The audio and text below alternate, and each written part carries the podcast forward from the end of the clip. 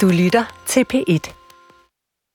I denne episode vil der være sprog, der kan virke voldsomt og stødende, samt scener, der beskriver seksuelle overgreb.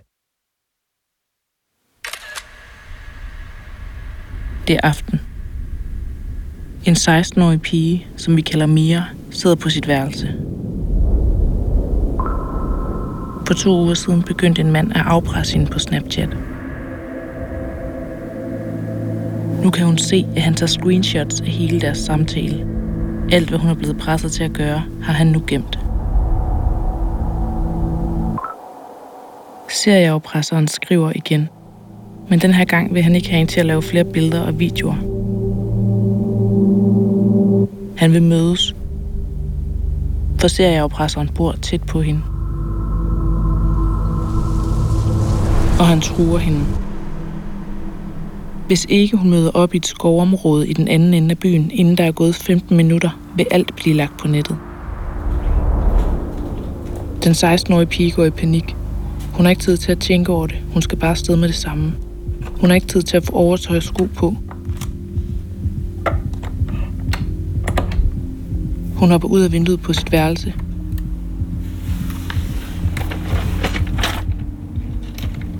Løber på barter, iført en nattrøje. Ud af haven, ud på vejen. Hun bliver nødt til at løbe hele vejen, hvis hun skal nå det. Hun drejer forkert i et lyskryds. Imens sidder serieopresseren og følger hendes lokation på Snapchat. Da hun drejer forkert, skriver han til hende, at hun løber den forkerte vej. Hun vender om, begynder at nærme sig det aftalte sted.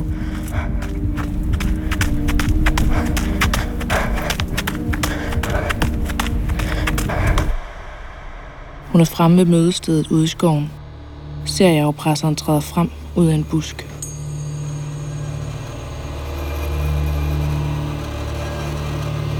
Da det her sker i starten af august 2018, har piger og deres forældre rundt om i landet anmeldt serieafpresseren til politiet 29 gange. Og det skal vise sig, at politiet på det her tidspunkt har kendt gerningsmandens identitet i tre måneder. Men han bliver først anholdt året efter, i april 2019. Fra Pet Dokumentar. Det her er de 169 piger. Mit navn er Frederik Hugo Ledegaard. Velkommen til fjerde episode. I den her podcast gengiver vi en række samtaler og scener, som er dokumenteret via screenshots, retsdokumenter, interviews og agtindsigter.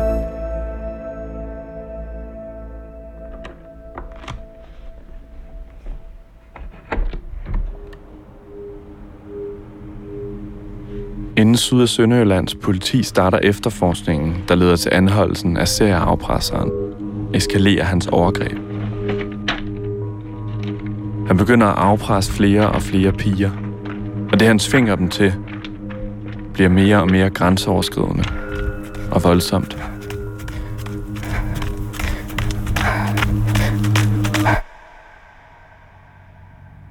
I august 2018 eskalerer afpresningen af hans 16-årige pige ude i et skovområde i Esbjerg. Blot halvanden kilometer fra Syd- og Sønderjyllands politis hovedkvarter fortæller hun, at hun bliver voldtaget af serieafpresseren. Hej Frederik, vi har lige en lille pause her i retten. Retssagen er ved at lagt mod enden. Om manden bliver dømt for voldtægten, har en stor indflydelse på, hvor lang en dom han får. Han erkender jo sig skyldig i langt det meste, men, men ikke i den her voldtægt. Det viser sig, at han i afpresningen af flere andre piger har troet med at voldtage dem. Det, der er meget interessant, det er, at han i en af de forhold, vi lige har gennemgået, gerne vil øh, mødes med en pige og voldtage hende. Og meget sådan specifikt forklare, hvordan han vil gøre det. Øh, han siger selv derinde, at øh, grunden til, at han skriver, at han vil voldtage den her pige her, det er for at få hende til ligesom skriftligt at gå med på det, og så har han mere tro med, fordi så kan han øh, fremstille hende som en luder, altså en, som gerne vil mødes med ham og voldtages, så han har altså ikke tænkt sig at møde med, mødes med hende i virkeligheden. I et andet forhold, der øhm, tror han en 13-årig pige med at lægge hendes billede op i nogle voldtægtsgrupper øh, på Facebook. Og så øh, vil der komme en af dem og voldtage hende. Så det her med voldtægt, det er i hvert fald øh, et tema, og det har det været indtil videre i de her øh, forhold, vi er nået igennem. Serieafpresseren afviser at have voldtaget den 16-årige pige. Det er en af de få ting, han faktisk afviser at have gjort. Men både anklageren og den nu 18-årige pige holder fast. Og da politiet renser hans hjem, finder de 52 billeder af, hvad der skete ude i skoven den nat.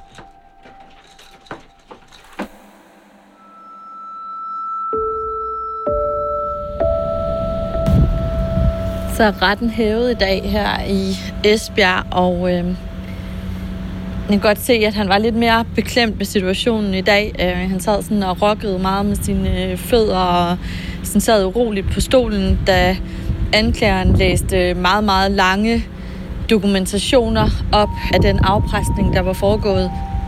Altså fuldstændig øh, sætning for sætning, hvad han prøver at tro de her piger til, også selvom de siger, at, at de er så bange, så de føler, at de skal besvime. Så øh, presser han bare fortsat på. Jeg kunne godt se, at med nogle af de her øh, oplæsninger, der synes han, det var lidt øh, ubehageligt at høre på.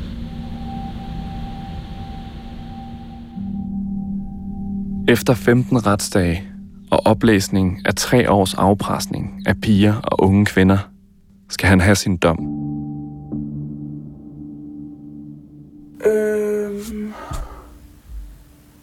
Jeg fik et brev. Du fik et brev? Ja. Okay, med posten eller hvad?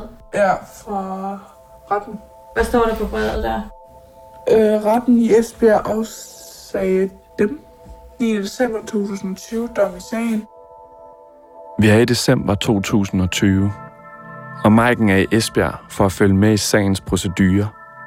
Og i hvor lang tid anklageren vil have, at serieafpresseren skal i fængsel.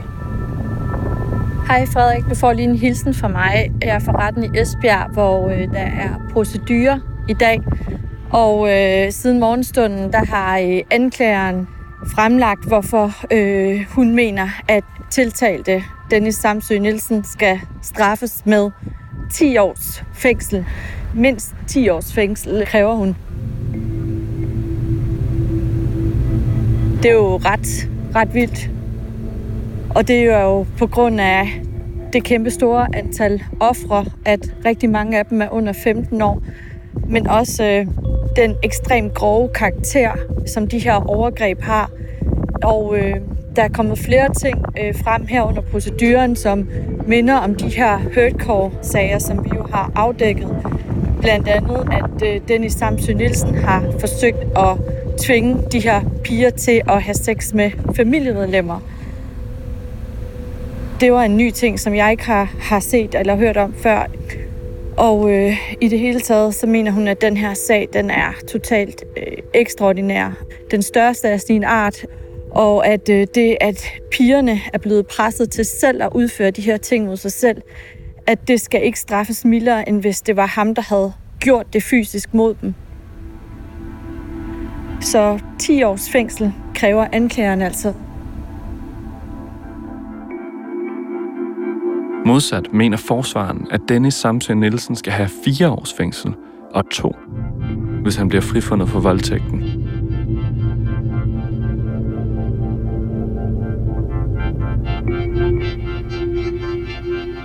Der er en pause i retten, inden dommen falder.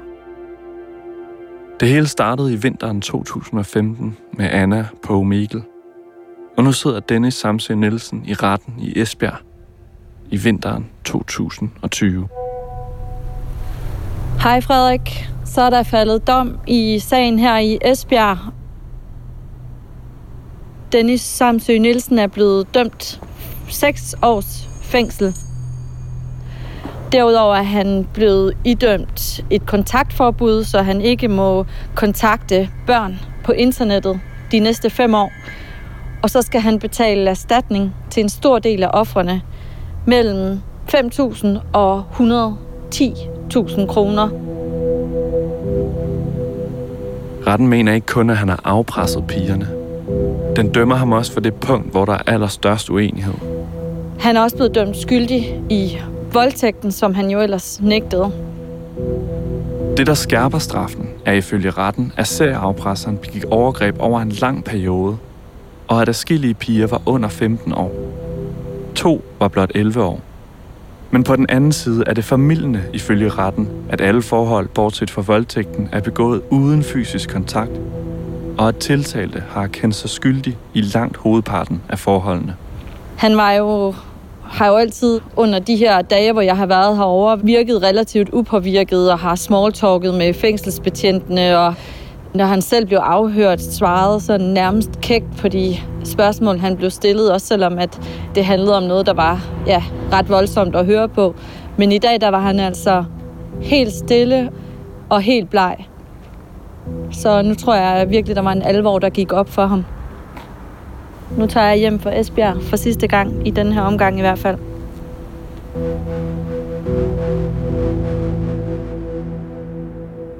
Anna er ikke selv i retten den dag dommen falder. Men efter retssagen får hun et brev. Den tiltalte blev straffet med fængsel i 6 år.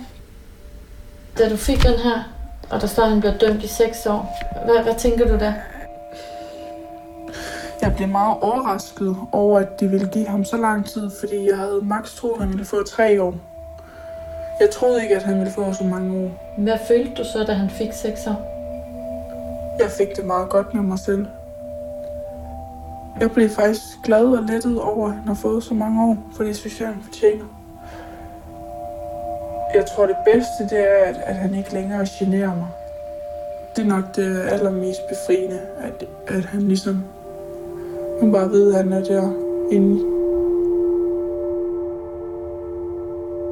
Efter Anna åbner brevet, fortæller hun det straks til sin far og bonusmor Hanne. Hvad tænkte I, da I hørte, at han fik 6 år? Altså, jeg var lidt lettet, men det var fordi, jeg frygtede, at han kun ville få en 2-4 år. Det ville helt klart have været uacceptabelt. Øh, 6-8 år, okay, hvis det er det bedste, de kan gøre, men, men det er ikke langt fra nok i, i hans tilfælde.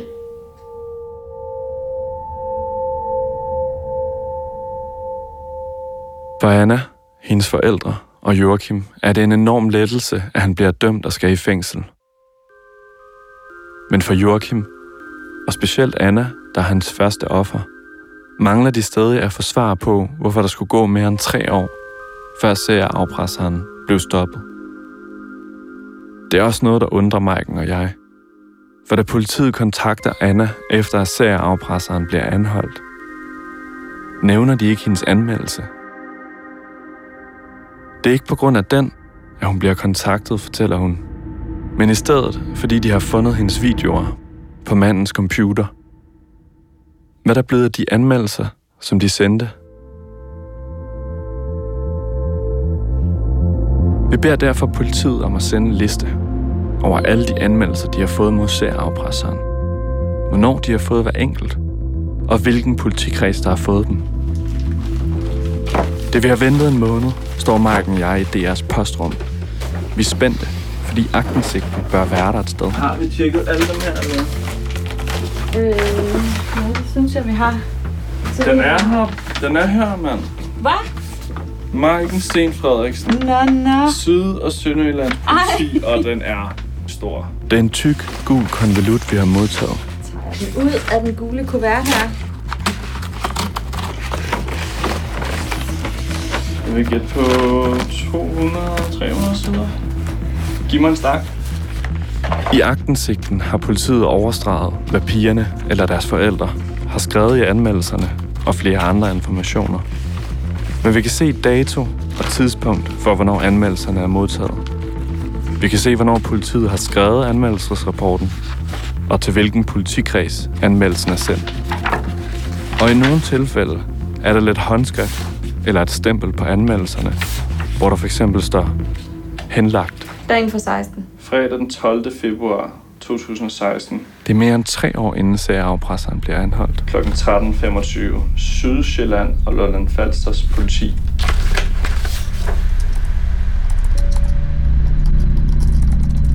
Det er den 12. februar 2016. En mail lander i indbakken hos Sydsjælland og Lolland Falsters politi. Mailen er fra forældrene til en 15-årig pige.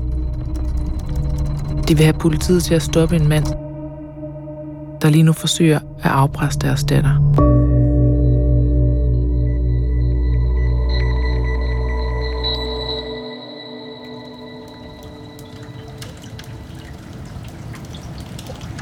En uge tidligere. En kold fredag eftermiddag på Lolland. Det er blevet weekend. Den 15-årige pige er begyndt at skrive med en fyr på Snapchat. De kender ikke hinanden, og de har ikke mødt hinanden før, men de begynder at flytte. De skriver sammen i flere timer. De sender billeder til hinanden. Det udvikler sig hurtigt. Hun sender et nøgenbillede. Hun kan se, at han begynder at skrive et svar. Så svarer han. Men den fløtende tone er væk. I beskeden, han har sendt, står der nu, at hvis hun ikke sender ham billeder, hvor hun udfører seksuelle handlinger på sig selv, vil han offentliggøre det billede, hun lige har sendt til ham på hendes skole. Tænk på, når du bliver stemplet som den største luder, fordi du sender billeder af dig selv nøgen. Han forsøger at afpresse hende.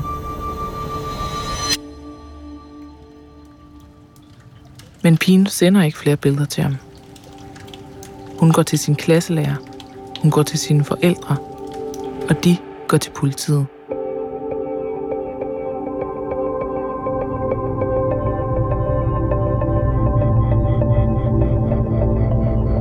Mailen fra pigens forældre er den første anmeldelse, politiet får. Det er en tidlig advarsel om, hvad der er på vej.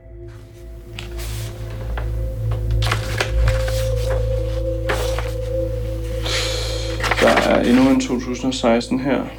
Det her, det er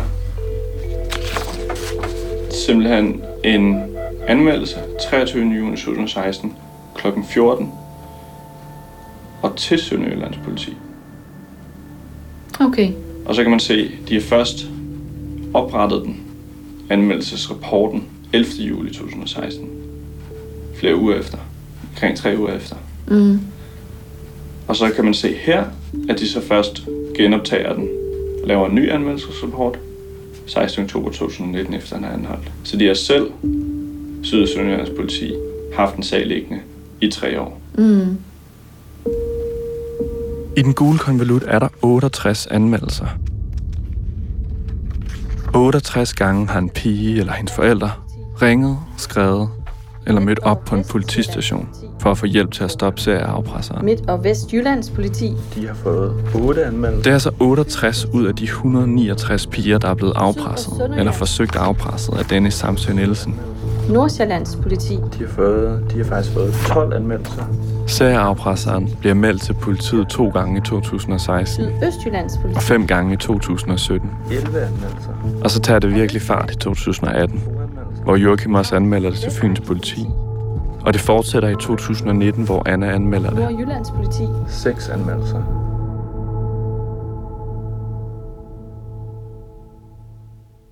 En henvisning til retsplejen over 749. Vi tager stakken af anmeldelser med til Trine Maria Ilsø, der er DR's retskorrespondent. Hun har stor erfaring med, hvordan politiet arbejder med deres efterforskning. Der er flere konkrete ting i de dokumenter, vi gerne vil vende med hende. Det første er en anmeldelse, der er sendt til Fyns politi den 10. marts 2019. Mindre end en måned inden serieafpresseren bliver anholdt. Og 10 dage efter politiet har modtaget den, får den stemplet henlagt. Der går to dage, før Fyns politi skriver anmeldelsesrapporten. Så der er faktisk kun gået 8 dage, før de har henlagt den. Og så står der med småt nede under stemplet. En henvisning til paragraf 749 i retsplejeloven. Så det er fordi, de mener, at den er grundløs. Men kan du ikke lige prøve at forklare, altså hvad betyder det helt øh, konkret, at politiet afviser en indgivet anmeldelse, hvis der ikke findes grundlag for at indlede efterforskning? Altså, det kan jo betyde meget, ikke? men det kan jo blandt andet betyde, at man ikke har troet på den anmeldelse, man har fået. At man i hvert fald ikke har tænkt, at det er noget, som indbefatter et kriminelt forhold. Altså, der skal jo masser af anmeldelser, som aldrig går længere, fordi de måske har været grundløse, og helt berettiget grundløse. Men det er jo klart, at hvis det er en, der er blevet dømt for det efterfølgende, så har det jo i hvert fald været en fejl, ikke? I selve anmeldelsen er det blevet streget ud, hvem der har sendt den, og hvad der står i den. Men da vi sammenligner anmeldelsen med oplysninger i anklageskriftet, så kan vi faktisk se, at datoen for anmeldelsen passer præcis med, hvornår Anna anmelder. Den slutter 10. marts 2019. 21-31. Det er den her. Det er den, der er blevet henlagt. 21-31 står der her. Hvor er det vildt egentlig. Det er Annas anmeldelse, der er blevet henlagt Det betyder ikke meget for mig, hvis I tog den her sag til at sætte jer ind i mit side. ud fra en paragraf om, at der ikke er grundlag for at indlede en efterforskning. Jeg har igennem de seneste par år gået og frygtet for, at han ville vende tilbage og tog mig igen. Prøv lige at høre, vi har anmeldelsen her, ikke? Og der forklarer hun jo, at hun har fået trusler fra en fyr, som kontaktede hende for første gang for to og et halvt år siden. Og så har hun screenshots og altså en lang beskrivelse af, at hun er ligesom er blevet afpresset flere år. Hun har øh, anmeldt den skriftligt. Det er faktisk lidt vildt. Det er alligevel alvorligt, det her, ikke? Altså, når noget, der er stået på igennem to og et halvt år, og hun angiver flere profilnavne, og hun forklarer, Profilnavn, vi også kan se er blevet brugt i andre sager. På det her tidspunkt, hvor Fyns politi stempler Annas anmeldelse med henlagt, der ved Syd- og Sønderlands politi faktisk, hvem serieafpresseren er. De venter bare på at anholde ham. Vi bliver nødt til at spørge Fyns politi, hvad der er sket her. Vi skal helt sikkert snakke med Fyns politi. Der er flere ting. Det er meget interessant at få noget af det her. Den skal Ja, helt klart have er- med til i morgen. Maiken tager det her med til Annas bonusmor Hanne, da de skal mødes dagen efter. Nu skal jeg lige fortælle dig noget, som jeg fandt ud af i går. Ja. Vi har søgt agtindsigt i alle anmeldelsesrapporterne. Så havde jeg jo fået at vide anmeldelsestidspunktet for jer, som er søndag den 10. marts 2019, 21.31. Og det, der så sker... Kan du google for mig? Hvis du lige prøver at skrive øh, retsplejeloven, og så paragraf 749. Du må godt lige vente med at læse den. Fordi det, der så er sket her, kan vi se på Fyns politi, ikke? det er, at otte dage efter I anmelder, der henlægger de den, sagen. Okay. Hvis du læser op fra telefonen der, Politiet afviser en indgivet anmeldelse, hvis der ikke findes grundlag for at indlede efterforskning. Jeg synes jo så lige det, vi skrev til dem, var en rimelig god grund til at starte en efterforskning. Det er under al kritik. Det er virkelig under al kritik. hvad tænker du om, at I jo skriver, at hun har været udsat for det her i flere år? Ja. I ved efter dokumentation? Ja. Men de finder ingen grund til at gå videre med nogen efterforskning? Jamen, jeg er meget vred, og det var jeg også dengang. Jeg var meget vred, og jeg var meget uforstående, men man står tilbage med den der afmagt i, om det er politiet. Du kan jo ikke tvinge dem til det. Du kan trylle, og du kan bede, og du kan sige, det kan jo ikke være rigtigt. Det er ligesom den, man sidder tilbage med, man ikke bliver hørt. I skriver jo i anmeldelsen nogle brugernavn, han har brugt. Hvad håbede I, at politiet kunne bruge det til? Jamen, jeg håbede jo, at, at hun skulle ned til afhøringer med sin computer, så de kunne gå ind og aflæse afsender og, og spore, spore ham via den vej. Tænker jeg, at man kan i dag, ikke? Altså, jeg kan fortælle dig, at det som Syd- og Sønderjyllands politi gjorde, da de så kom på sagen i slut 18, begyndte de at kigge på den, fordi de havde fået nogle anmeldelser. Det var, at de tog kontakt til Snapchat, og så efter to måneder, så havde de IP-adresse. Og derefter fik de hans telefonnummer, og han havde registreret sit eget telefonnummer og sin fars arbejdstelefon. det er tankevækkende. Det kunne godt være, at Fyns politi, eller det er vel de fleste politikredse, skulle at vide, at de skulle stramme op. Det er ikke acceptabelt. Det er det virkelig ikke. Jamen, jeg føler mig, jeg sidder, jeg, jeg sidder faktisk og ryster nu. Jeg bliver mere og mere vred. Og jeg føler, at de pisser på mig. 10 dage efter vi anmelder, henlægger de sagen. Det er sgu ikke i orden. Jeg er virkelig harm. Meget harm. Hvad vil du gerne sige til politiet? Jeg vil gerne sige, at det er under al kritik, det ikke bliver taget mere alvorligt. Der er så mange flere piger, der er blevet udnyttet, fordi sagen ikke blev taget alvorligt. Og den var jo så nærmest henlagt, kan jeg forstå. Og det, det er jo kriminelt, at de piger har skulle lide sådan, fordi politiet ikke har haft ressourcer, eller talt sammen om, hvad sager der kører i de forskellige distrikter. Det skal tages alvorligt. Men det er ikke kun Fyns politi, der bliver særligt kritiseret i den her sag. Da Maiken sidder i retssalen i Esbjerg, noterer hun noget, der skal vise sig at blive interessant i hendes lille notesbog. I en note står der anmeldelse maj 2018, Nordsjællands politi. Det er den anmeldelse, som anklageren nævner, der får sagen til at rulle. Hej Frederik. Da jeg snakker med Jeppe Kærgaard fra Syd- og Sønderjyllands politi, så siger han jo, at de finder ud af gerningsmandens identitet i foråret 2019. Og så er det, jeg kommer til at sidde og kigge tilbage i mine noter inden for retssagen.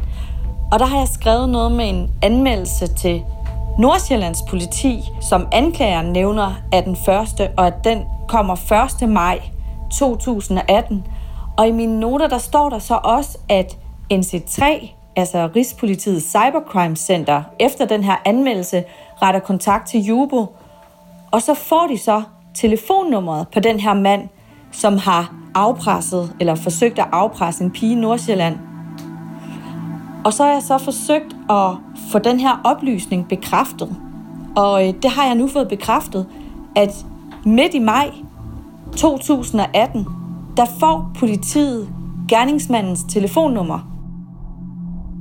De finder først ud af, at det her telefonnummer er det samme, som det Syd- og Sønderlands politi får i foråret 19. Så det er først her, det her telefonnummer bliver brugt til noget, og det er jo før, de går ud og, og anholder ham. Så i alle de her måneder, altså 11 måneder, der har politiet faktisk kendt gerningsmandens identitet. På det her tidspunkt, i medio maj 2018, hvor vi altså nu ved, at politiet kender Dennis Samsø Nielsens identitet, har politiet landet over fået 24 anmeldelser. Anmeldelser, som Nordsjællands politi har kunnet lede efter i politiets sagsbehandlingssystem. På de 11 måneder fra politiet får fat i Dennis Samsø Nielsens telefonnummer og dermed ved, hvem han er, og til han bliver anholdt i april 2019, afpresser og forsøger han at afpresse 134 piger ned til 11 år og voldtager en 16-årig pige. Hvis man ikke er rasende over den måde, som den her sag er foregået på, så er det fordi, man ikke har forstået sagen. Advaret er en ting. Altså, det er jo ikke engang at blive advaret. Vi tager agtensigten og vores research med til to eksperter i digitale krænkelser. Det er jo folk, der har bedt om hjælp. Altså her ligger der jo en bunke af børn og unge mennesker, som har bedt politiet om hjælp, og som ikke har fået det. Og hvad de fortæller, bliver vi nødt til at tage med til politiet. Hvis vi kigger på politiets håndtering af den her sag sådan, som et stort hele, for mig at se, så er den fejlslagen. Vi kontakter alle landets politikreds, bortset fra Bornholm. Vi kontakter NC3 og Rigspolitiet. Og de fortæller, at chefen for det hele, Rigspolitichefen Torkel Fode, på vegne af politikredsene vil svare på Markens og mine spørgsmål.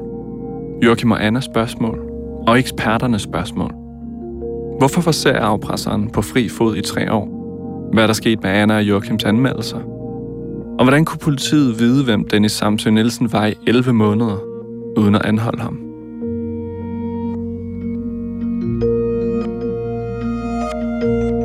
Vi har kontaktet Dennis Samsø Nielsen og detaljeret forelagt ham den kritik, der bliver rejst af ham i denne podcast. Men trods gentagende henvendelser er han ikke vendt tilbage. Vi har også forelagt en række politikreds den kritik, der bliver rejst af dem i denne podcast. Rigspolitiet har valgt at give et fælles svar på vegne af politikredsene. Rigspolitiet afviser at svare på kritik af enkelte kredses indsats. Men de giver et generelt svar, hvor de anerkender en række kritikpunkter. Blandt andet, at der gik for lang tid, før de fik særarvepræsteren stoppet. Og de beklager de konsekvenser, det har haft for sagens mange ofre. Du har lyttet til fjerde episode af De 169 piger. En podcast fra p Dokumentar. Jeg hedder Frederik Hugo Ledegaard, og jeg har lavet den her serie sammen med Maiken Sten Frederiksen. Lyddesign er lavet af Marie Killebæk, Anne Skjerning og Jens Wittner er redaktører.